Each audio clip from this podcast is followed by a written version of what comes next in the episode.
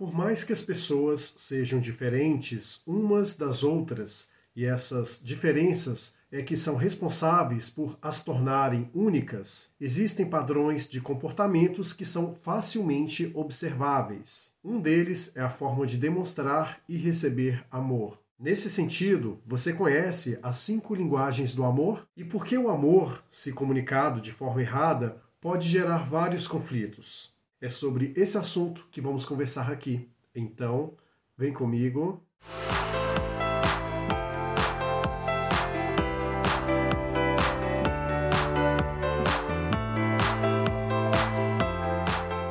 A você que está chegando agora no canal Vida Cotidiana, seja muito bem-vindo. Se gosta de assuntos relacionados à filosofia, literatura e comportamento, então este canal é o seu lugar clique no botão inscrever e também ative as notificações para que você possa estar a par sobre todo e qualquer novo vídeo que aparecer por aqui.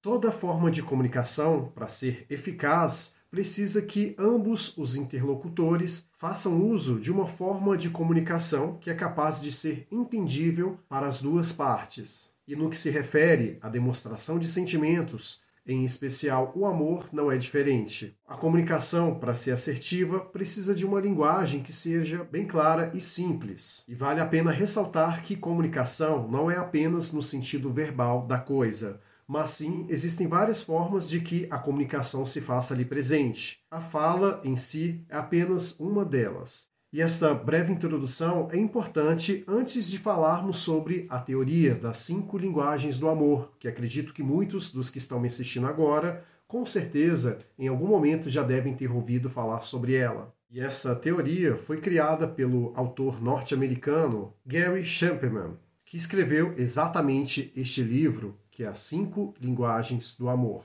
Quem acompanha o canal aqui já há algum tempo sabe que eu tenho um certo receio com relação a alguns livros de autoajuda, pois acredito que toda fórmula mágica ela tem seus problemas. Porém, é necessário saber separar o joio do trigo para que você também não fique uma pessoa bitolada somente em algumas formas de literatura específica.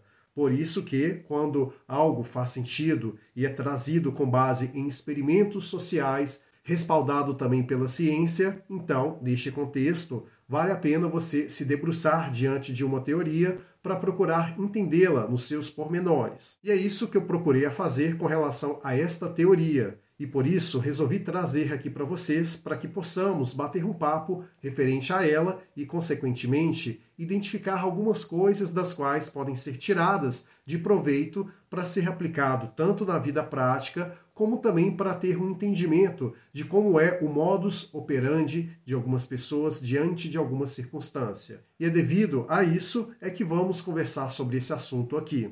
Este autor, ele é terapeuta de casais, ou seja, ele é aquele tipo de pessoa que ajuda a casais que estão em processos dolorosos de separação a tentarem se reconciliar, a procurar entender os seus traumas, aquilo que os aflige dentro do relacionamento e, consequentemente, buscar meios para resolver aquela situação. E com base nesses vários atendimentos que ele fez, não só essa parte prática da coisa, mas também baseado em vários estudos, experimentos sociais e tantas outras coisas, ele chegou à conclusão de que existem estas cinco linguagens do amor que são responsáveis por fazer com que as pessoas se sintam amadas e também que demonstrem aquele sentimento de amor pelo outro. E essas cinco formas são divididas em palavras de afirmação, tempo de qualidade, presentes, atos de serviço e toque físico. E com isso, vou resumir para vocês os pontos principais de cada uma dessas formas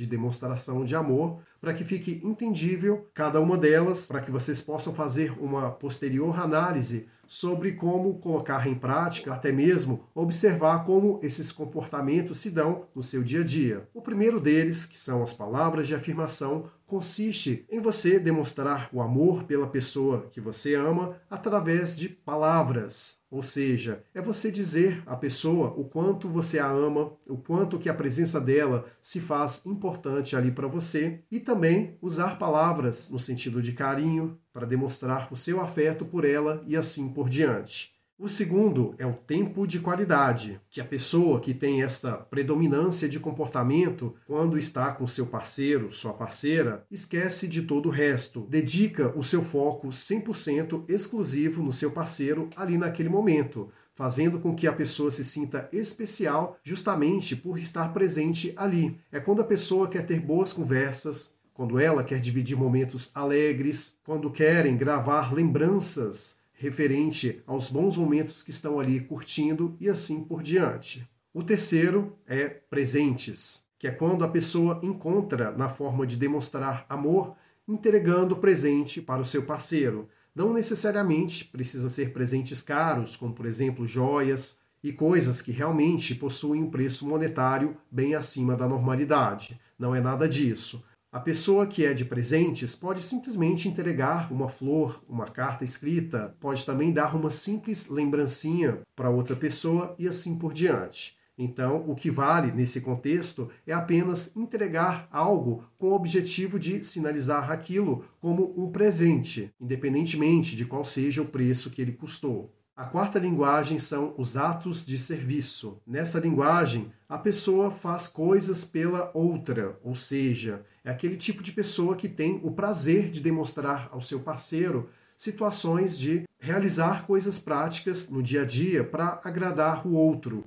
como por exemplo, preparar uma janta, de repente arrumar a casa para agradar a pessoa, ou até mesmo auxiliar em uma tarefa que talvez ela precise de ajuda e assim por diante. Ou seja, são as várias ações que podem ser feitas ali com o objetivo de demonstração de amor pelo outro. E por último, é o toque físico. Nesta linguagem, a pessoa demonstra o carinho através do abraço, do beijo, como por exemplo, também andar de mãos dadas com a pessoa em locais públicos, passar a mão no rosto, simbolizando o carinho, você encostar no outro e assim por diante. De maneira bem breve e resumida, estas são as cinco linguagens do amor. É claro que há tantos outros exemplos que poderiam ser aplicados aqui, porém, para que o vídeo não fique assim tão longo, optei apenas em deixar de maneira resumida para vocês. E lembrando que nessas cinco linguagens sempre há um padrão comportamental que faz com que seja predominante nas atitudes do indivíduo para com a pessoa com a qual ela se relaciona.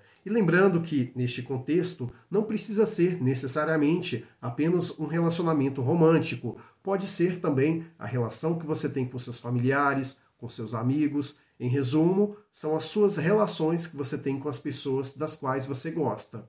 Até aqui, você se identificou com alguma dessas cinco linguagens? Vale ressaltar que a pessoa, quando tem em si uma dessas cinco linguagens predominantes, no sentido de demonstrar esse amor, a linguagem que ela compreende de demonstração de afeto, do qual ela se sente de fato amada, é da mesma forma que ela tem essa facilidade de se expressar. Por isso que o autor ele é bem enfático ao dizer ao longo do livro, mencionando inclusive vários dos experimentos sociais que foram feitos, que a raiz das maiores das frustrações dentro de um relacionamento é quando o casal não consegue ter uma comunicação clara nesse sentido de demonstração de afeto. E por isso é importante que, por mais que uma pessoa não tenha uma linguagem predominante em uma dessas cinco, ela aprenda a se comunicar na linguagem do outro. Porque o que é o amor se não uma doação, se não é uma entrega e você entender o outro como um indivíduo diferente de você, aceitando-o com seus defeitos, não só com suas qualidades, e com isso saber a forma que a pessoa se sente amada e, por que não, uma vez entendido isso, você falar na linguagem do amor dela para que ela possa se sentir confortável perante a você. Porque não adianta nada você querer apenas ser amado e não haver uma contrapartida. Por isso que é necessário você também saber de que forma o seu parceiro ou a sua parceira se sente amada. Porque quando só uma das partes supre essa demanda emocional, nesse caso, o relacionamento torna-se um monólogo. E sabemos que o amor, para que ele tenha um terreno fértil para que possa florescer e, consequentemente, dar frutos, é necessário que haja reciprocidade pois, do contrário, esta relação está fadada ao fracasso e não vai demorar muito. Outro ponto que vale a pena ressaltar aqui que ao longo do livro o autor cita vários cases de sucesso, de relacionamento dos quais ele conseguiu ajudar por meio desta forma de terapia as pessoas a entenderem umas às outras e como consequência disso ter uma certa empatia e procurar entender de que forma o outro se sente confortável dentro da relação. E com isso, vários dos relacionamentos que ele colocou ali como exemplo puderam ser salvados apenas com esse entendimento de que o amor nada mais é do que uma comunicação e, como tal, para que ela possa se fazer valer de forma eficaz, é necessário que ambos interlocutores compreendam a linguagem que está posta ali. Quando isso não está tão claro e evidente assim, a relação, por óbvio, poderá enfrentar várias crises e, consequentemente, alguma delas pode acabar ocasionando o findar desta relação, o que não é algo legal quando duas pessoas querem de fato construir algo juntos. De uma maneira bem resumida, gostei muito desta teoria e acredito muito que ela faz todo sentido quando observada na prática. Se você ainda não parou para pensar nesse assunto, sobre as formas de expressar o amor, te faço esse convite à reflexão. Pare e pense nas suas relações anteriores, até mesmo na sua atual, de que maneira que você se sentiu amado ou amada. E também pense nas queixas que seu parceiro ou parceira tiveram ao longo dos seus relacionamentos. Será que cada uma dessas queixas elas podem ser comparadas às cinco linguagens do amor que aqui citei? Quero muito ler a sua opinião aí nos comentários, porque, como você já sabe, é muito importante, não só para mim, como também para os demais inscritos do canal, saberem o que vocês têm a dizer sobre este e tantos outros assuntos que aqui nós conversamos. Então é isso, te agradeço muito por ter ficado aqui comigo até o fim, te vejo lá no próximo vídeo e até breve.